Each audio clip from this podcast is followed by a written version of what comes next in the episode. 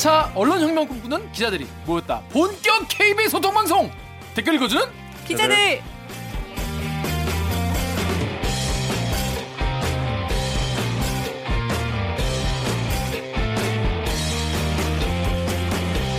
에이 이게 말이 됩니까? 네.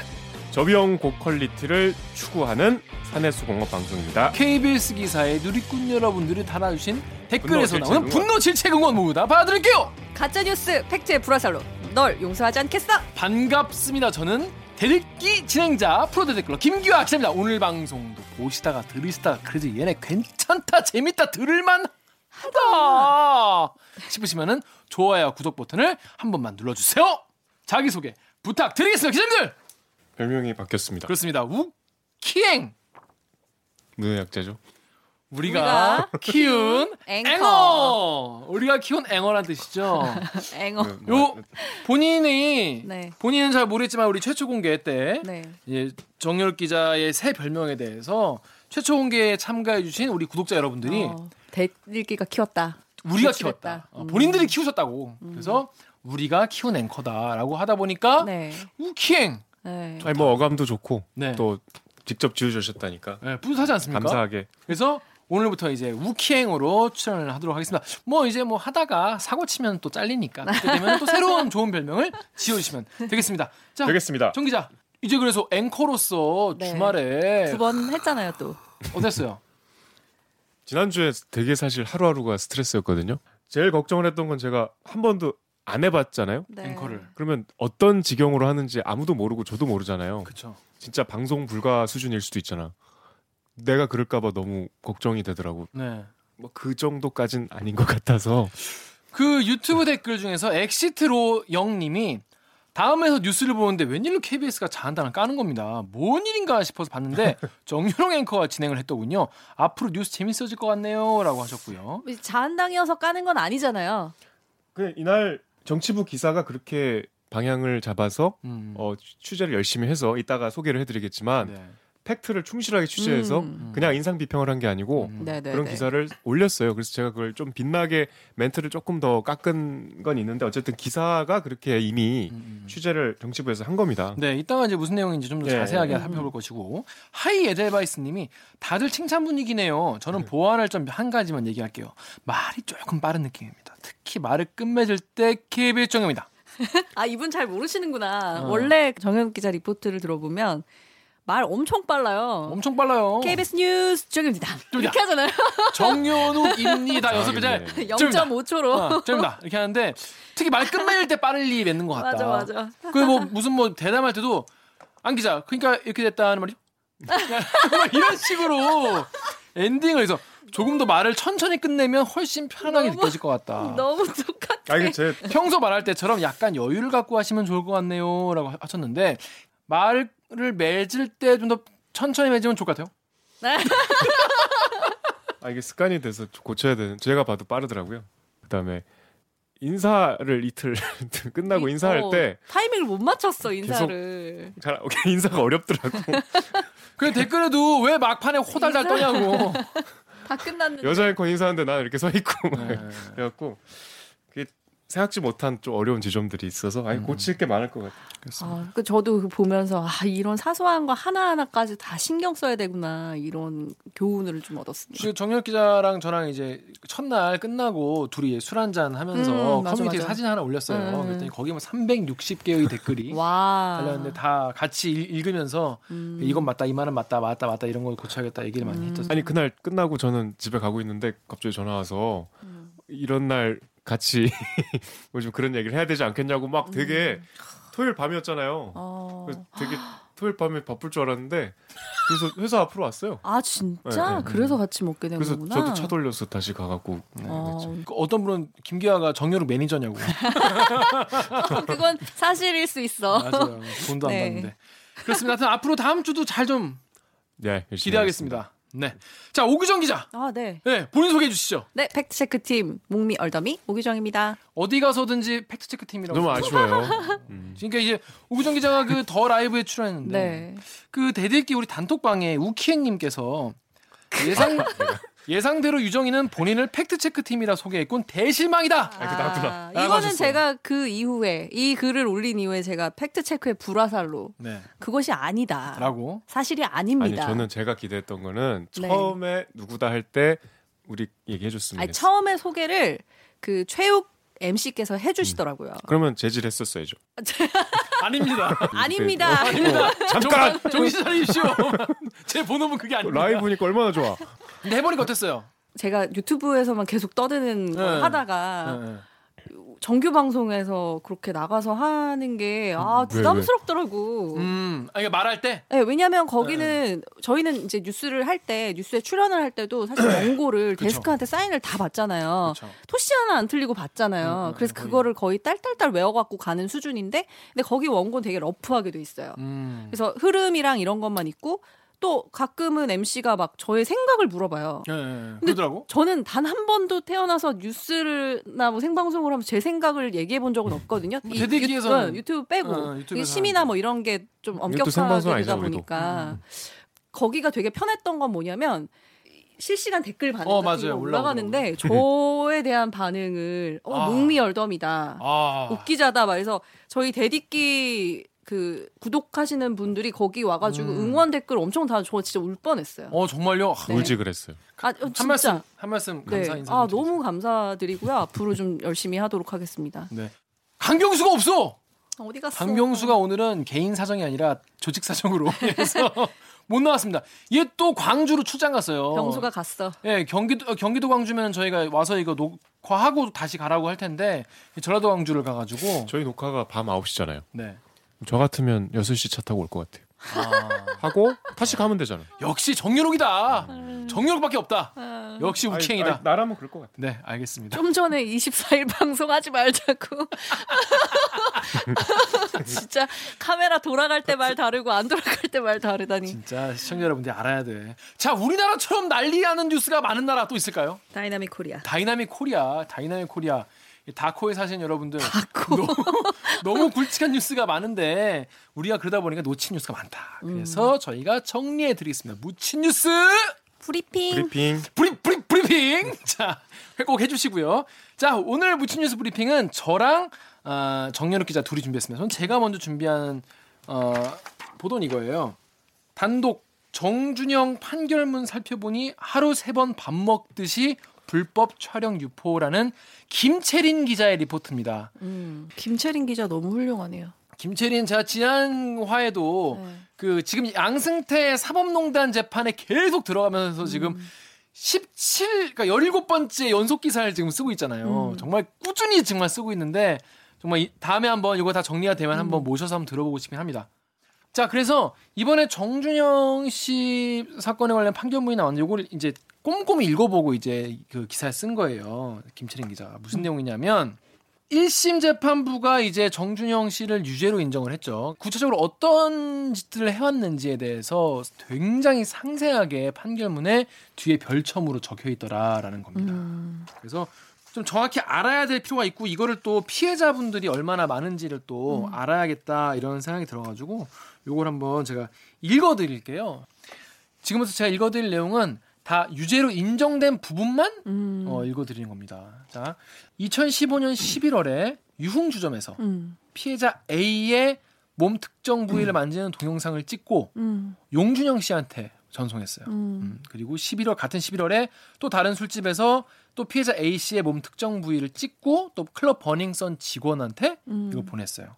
또 11월에 최종훈 씨한테도 보내고 박땡땡 씨, 허땡땡 씨 이런 단톡방에도 이걸 또 음. 유포를 하고 또 11월에도 A 씨에 대해서 단톡방 사진 찍어서 올리고 그 12월에는 본인 집에서 피해자 다른 분의 뒷모습 사진을 몰래 찍어가지고 또 버닝썬 직원한테 보내고 또 10, 또 12월에도 이, 이런 식으로 다른 이번엔 C C 사람 C 씨의 사진을 또 찍어서 보내고 12월에는 타이완의 한 호텔에서 피해자 D와 성관계하는 동영상을 동의 없이 찍은 다음에 단톡방에 보- 올렸는데 여기에 이제 그 승리 씨도 있었고요.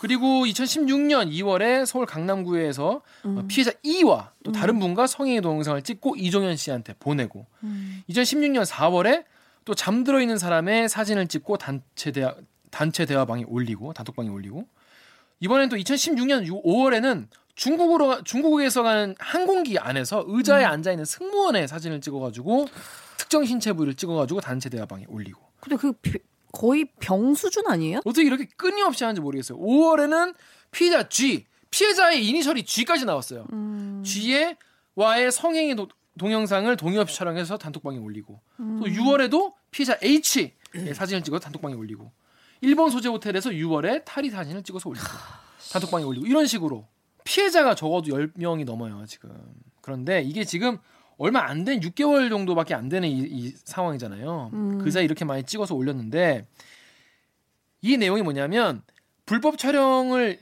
이때만 한 게 아니라 음. 경찰이 수사에 착수했을 때 정준영 씨는 이 폰을 초기화한 상태였어요. 그러니까 음. 남아 있는 것만 이렇다는 거예요. 아. 그러니까 이 정도였다. 그냥 네. 뭐 한두 명 그냥 찍고 뭐 돌리 돌려보고 그런 오. 수준이 아니고. 그러니까 아, 난그 약간 정도일 줄은 몰랐어. 그러니까 우리가 알고 있는 사건의 내용이랑 다르더라고. 어. 제가 저도 아까 오후에 기사를 봤는데 그냥 일회성 그 건이 아니고 진짜 네. 상습적으로 이거는 진짜 약간 약물 치료가 필요하다 싶을 정도로 중독인 것 같은데. 음. 근데 이거는 이, 이 사람만 중독이 아니고 계속 그. 같이 본, 네. 보고도 별로 아무 제지를 하지 않은 사람들도 이상한 그러니까 거지. 저는 이 미디어가 얼마나 나쁘게 말하면 왜곡일 수도 있고 그 사람의 정말 일부만 보여주나 우리가 그분이 이, 이런 짓을 하고 다닌다는 걸 어떻게 알아 상상이나 할 수 있었겠어요 음. 예능에서 막 음. 재밌게 봤잖아요 음. 촬영 끝나고는 저렇게 살았다는 거 아니에요 그러니까 섬뜩하죠 네. 그래서 KIMS 땡땡땡님이 이 정도면 정신병입니다. 6년으로 고쳐질까요? 그래. 감옥에서 나오면 치료 좀 받으세요라고 하셨는데 이건 굉장히 어, 온건한 댓글들만 골라오게 되는데 뭐 손고가 딱 떨어졌는데 정주영 씨가 두 손으로 얼굴을 감싼 채 눈물을 뚝뚝 흘렸다고 해요. 뭐왜 울었는지는 뭐 본인만 알겠죠. 근데 피해자가 이렇게 많은 줄 사실 저는 사실 개인적으로 별로 관심이 없어가지고 열심히 안 읽어서 이렇게 피해자가 많은 줄 몰랐는데 아 피해자 이니셜이 지금 H를 넘어가고 그것도 굉장히 지금 짧은 기간만 이렇게 했다는 거잖아요. 이렇게까지 뭐 두둔하고 싶지 않지만 참 딱한 사람이네요. 음. 이 여성을 그런 상대로밖에 생각하지 않는다는 게 참 한 번도 사랑을 해본 적이 없는 사람이 아닌가 싶네. 음. 아 그러니까- 그렇게 생각할 수도 있겠네 네. 아니, 그러니까 정 거지. 어. 도구로만 생각을 한 거잖아요. 네이버에 또 AOIA 땡땡땡님이 욕하고 싶어서 로그인까지 했습니다. 그런데 똑같은 인간이 되고 싶지 않아서 멈추겠습니다. 제발 본인이 얼마나 쓰레기 같았는지를 깨닫기를 바랍니다라고 하셨습니다. 이런 판결문에서 사실 이게 이 사건의 어떤 이면 혹은 사람들이 첫 헤드라인 기사 제목에서만 보고 이제 보지 못했던 부분들이 많이 드러나요. 그래서 이런 판결문 위주의 보도나 취재 같은 게 앞으로 더 많이 좀 활성화되면 좋겠다 이런 생각이 들었습니다. 왜냐하면 판결문에 나온 내용은 어느 정도는 좀 검증이 된 내용이잖아요. 뭐 누 뭐 검찰이 이렇게 주장한다, 보고 있다, 그런 아니면 뭐 뭐 피 어, 피고가 이렇게 주장한다, 뭐 그런 게 아니라 어느 정도는 이제 서로 어, 납득이 되는 내용이니까 이쪽으로 앞으로 보도가 더 많이 나오는 거 좋을 것 같습니다. 자 그러면은 다음 무친 뉴스는 우리 정유롭 기자가 준비했죠? 주말에 제가 앵커멘트를 한 기사인데요 네. 이게 아까 처음에 시작할 때 말씀드렸던 정치부에서 참 취재를 잘한 기사예요. 왜 잘했는지 말씀드릴게요. 네. 한국당이 지난주 금요일에 패스트트랙 신청을 했잖아요. 거기까지는 많이들 아실 텐데 정확하게 199개 안건에 대해서 필리버스터 신청을 했어요. 그러니까 이 199개 안건을 막겠다는 거죠. 근데 이 정치부에서 일일이 세봤어요. 그 음. 이제 본회의 올라간 안건은 우리가 다 국회 사이트 가서 볼 수 있어요. 음. 근데 199개 안건 중에서 유치원 3법을 제외하면 대부분 여야가 합의를 처리한 법안이고 심지어 50건 정확하게 정치부 기자들이 다 세봤대요. 50건은 한국당 의원들이 대표 발의한 법안이니까 내가 대표 발의한 법안인데 내가 막는 거지. 음.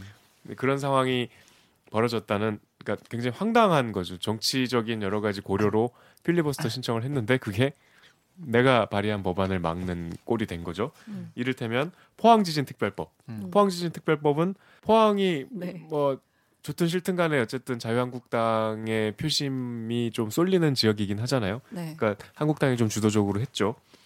뭐 트라우마 치료센터 설치하고 뭐 그런 것들 이 무산됐어요. 이그 때문에 그리고 청년기본법, 뭐 소상공인법, 환자안전법 이거 다 한국당 의원들이 발의한 거거든요. 청년기본법은 1호 법안이에요. 뭐 하여튼 네. 그렇게 그러니까 다 안 해. 다 하지 마. 진짜 필리버스터를 만약에 한다면 예. 내가 대표 발의한 법안에 대해서 내가 반대 토론, 방해 토론을 해야 돼요. 그러니까 그러니까 좀 황당한 상황이죠. 음. 다시 시간을 거슬러 올라가서 필리버스터 신청한 게 지난주 금요일인데 그때 이제 이따 오기정 기자가 얘기하겠지만 민식이법 뭐 뭐 또 무슨 무슨 법 하는 당사자들이 부모님들이 국회에 가서 막 그 필리버스터 신청을 듣고 막 되게 오열하는 분도 계시고 음. 어떻게 우리를 이렇게 이용하냐 막 그런 절규를 하셨잖아요. 그러면서 막 비난 여론이 쏟아지고 심지어 홍준표 전 대표도 이거 한국당 어떻게 감당하려고 이러냐 뭐 이런 말까지 아. 했고 갑자기 다음 날 한국당이 좀 태도를 바꿨어요. 네. 어 필리버스터 말고 진짜 통과시켜야 될 민생 법안들은 우리가 먼저 통과를 시켜줄 텐데 네. 왜 본회의를 안 여냐 민주당 책임이다 음. 이렇게 이제 태도를 바꿨어요. 네. 근데 그게 이제 다음 날 우리 정치부 보도에서 거기에 대해서 이제 정확하게 지적을 했는데 그 말은 맞다.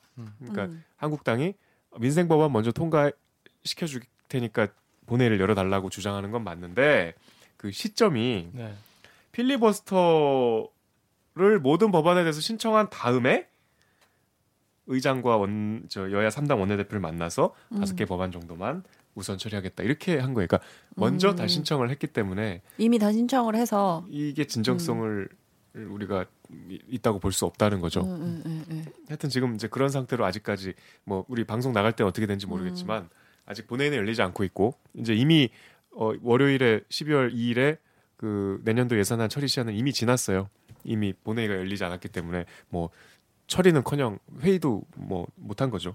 그런 상황이 지금까지 계속되고 있고 또 오늘은 한국당에서 이제 뭐 나경원 원내대표가 임기가 음. 얼마 안 남았는데 선거 앞두고 원래 임기가 안 남았어도 끝까지 가는 경우가 많은데 뭐 교체하기로 결정을 했다니까 교체하기로 결정을 하고 이제 차기 원내대표 출마하는 분들은 이제 다 뭐 대여 협상에 대해서 얘기를 한다고 하니까 뭐 앞으로 어떻게 될지 모르겠지만 이 지난주 금요일에 필리버스터 신청한 이 정치적인 행위가 들여다봤더니 이런 짓을 한 거였다. 음. 국회의원이 어쨌든 제일 중요한 일은 입법이잖아요. 법 만드는 거죠. 네. 네. 그리고 국회의원이 입법을 하지 않으니까 우리가 우리 뭐 뭐 모든 부서 리포트의 끝에 뭐 아직도 계류 중입니다 이런 거 많이 음. 쓰잖아요. 네. 그런 게 한두 가지가 아니고 심지어 계류됐다가 또 통과되면 다행인데 음.